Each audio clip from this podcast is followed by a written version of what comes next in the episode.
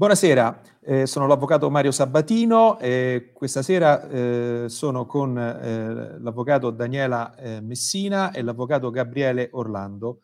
Parleremo dell'app Immuni e delle conseguenze per il lavoratore subordinato di un'eventuale segnalazione da parte di quest'app. In particolar modo parleremo con i nostri due ospiti di cosa deve fare il lavoratore che riceva un messaggio di allerta da Immuni, di quello che è il trattamento economico del lavoratore in quarantena e infine dei profili di responsabilità. Daniela, cosa deve fare il lavoratore che riceva un messaggio di allerta da Immuni? Allora, noi sappiamo che la norma che ha dato il via libera all'app ci dice che è finalizzata ad allertare le persone che sono entrate in contatto stretto con un soggetto contagiato dal Covid.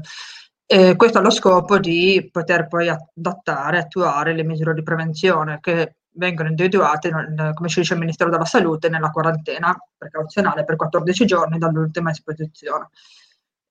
Sappiamo che la scarico dell'app Immuni è volontario, quindi è volontario anche il comportamento da tenere successivamente alla notifica dell'app dell'allerta da parte dell'app Immuni. Ovviamente però a questa volontarietà bisogna correlare alcuni obblighi che nell'ambito lavorativo emergono anche da una serie di provvedimenti che sono stati adottati in questo periodo, in particolare dal protocollo nazionale condiviso che è stato sottoscritto il 24 aprile del 2020 fra il governo e le parti sociali. Facciamo riferimento per lo più in questo discorso ai lavoratori dipendenti asintomatico del settore privato che abbia ricevuto una segnalazione dall'app. Cosa deve fare il lavoratore? Il lavoratore, a mio parere, dovrà innanzitutto contattare il proprio medico di base spiegandogli di aver ricevuto una notifica dall'app e seguire le sue indicazioni. Questo, diciamo, a livello di obbligo generale che possiamo definire come un obbligo anche morale. Invece, nei confronti del datore di lavoro, il lavoratore dovrà segnalare al datore di lavoro di aver ricevuto questa segnalazione, questa allerta. Questo perché nel protocollo nazionale condiviso è stato espressamente previsto l'obbligo del lavoratore di dichiarare tempestivamente all'azienda di essere stato in contatto con un soggetto risultato positivo al Covid-19. Inoltre, un lavoratore che dichiari di essere stato in contatto con un soggetto comunque o che sia stato in contatto con un soggetto positivo deve sapere che non può né entrare né permanere all'interno dell'azienda. Quindi sul lavoratore gravano questi due obblighi, in questo caso obblighi contrattuali, che possono dar luogo anche a delle responsabilità di tipo disciplinare. In questo modo, quindi, il lavoratore, comunicando al datore di lavoro di aver ricevuto la segnalazione, a mio parere adempie anche a quello che è proprio l'obbligo derivante dal protocollo. Questo per quanto riguarda, diciamo così, la situazione del lavoratore. Sul trattamento normativo da dare al lavoratore che si assenti dal proprio posto di lavoro perché si metta in autoquarantena in attesa che le autorità sanitarie decidano quale provvedimento adottare, quindi ritengano se sia opportuno che venga sottoposto alla quarantena precauzionale, misura prevista dal Ministero della Salute per i soggetti che vengono definiti contatti stretti. Il trattamento normativo, secondo me il trattamento economico è quello della malattia. Questo perché in questa situazione l'autoquarantena, chiamiamola così, è un atteggiamento di prudenza che viene adottato dal lavoratore e quindi potrebbe rientrare in questa configurazione. La quarantena di per sé, in base alla legge di emergenza, all'articolo 26 del decreto legge 18/2020, disciplinata, proprio regolamentata, quale assimilabile, equiparabile alla malattia. E questo in una maniera, diciamo così, più favorevole per il lavoratore, in quanto non rientra nei termini di comporto, quindi non si calcola nel conteggio della misura del comporto della malattia e tantomeno vi è obbligo di sottoposizione a visita fiscale. Questo trova una conferma, secondo me, anche nell'FAQ che troviamo nel sito del Ministero del Lavoro, dove viene affermato che l'assenza del lavoratore dovuta al rispetto dei provvedimenti di contenimento può essere equiparata alla malattia. Bene, grazie Daniela. Gabriele, profili di responsabilità? Allora, come profili di responsabilità, allora, dobbiamo partire dal presupposto che in linea generale tutta la normativa presuppone che il soggetto sia un soggetto consapevole, responsabile e avveduto, e quindi che abbia anche attenzione alle conseguenze delle proprie azioni assumendosene le responsabilità. Di fatto il rischio di poter diffondere il contagio è considerato dal governo, comunque dalla normativa emergenziale, con particolare attenzione, tant'è vero che hanno predisposto, sono state adottate delle sanzioni di natura amministrativa, facendo salve però nei casi più gravi le sanzioni previste dal codice penale e dal testo unico delle leggi sanitarie.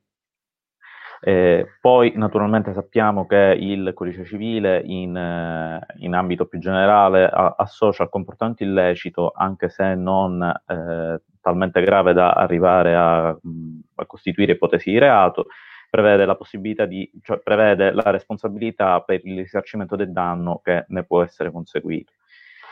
Per quanto ci interessa oggi, che parliamo oggi, per cui il tema è il diritto del lavoro, dobbiamo immaginare principalmente una responsabilità che può essere sia risarcitoria che disciplinare, come anticipava Daniela.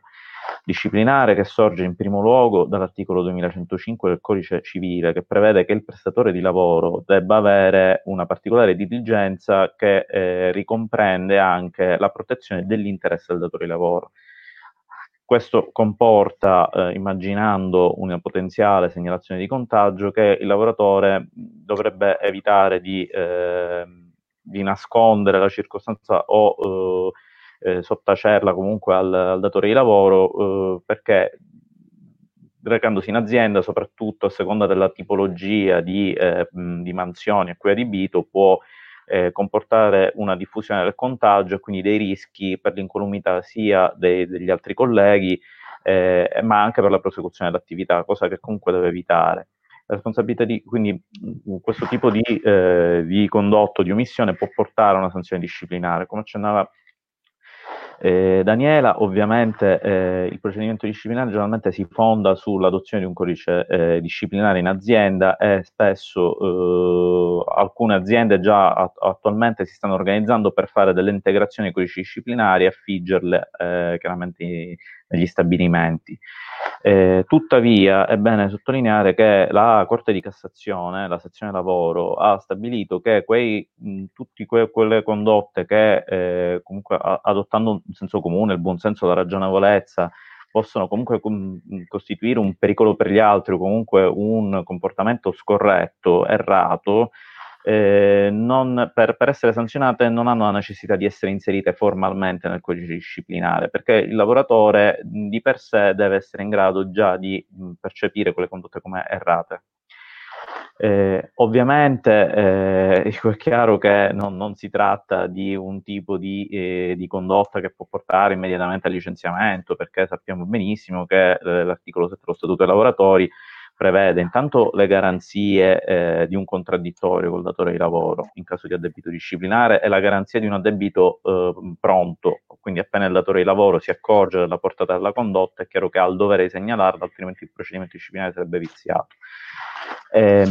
Ma in più comunque c'è un principio generale che si ritrova spesso in tutta la contrattazione collettiva, con addirittura un'elaborata casistica che poi dipende dalla contrattazione tra le parti, tra le organizzazioni sindacali, per cui c'è un principio di proporzionalità. La condotta si troverà come risposta a una sanzione che sarà proporzionata e non sarà mai eccessiva rispetto a quanto avvenuto. Ovviamente però la prudenza è sempre necessaria in questo tipo di frangente. Bene, Gabriele, ti ringrazio, ringrazio Daniela, e ringrazio tutti coloro che hanno guardato e ascoltato questo contenuto, e che sarà disponibile nel nostro canale YouTube, il canale di YouTube di Usteam Rete di Avvocati, nella nostra pagina Facebook e anche nel nostro podcast. E vi segnalo anche che l'avvocato Messina ha scritto un bellissimo articolo che vi consiglio di andarvi a leggere nel suo sito, che il sito è www.avvocatodaniela.messina.it. vi invito anche e consiglio anche di seguire il nostro sito, dove potrete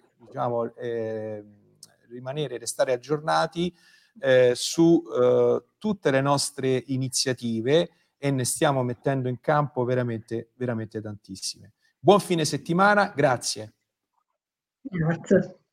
Grazie.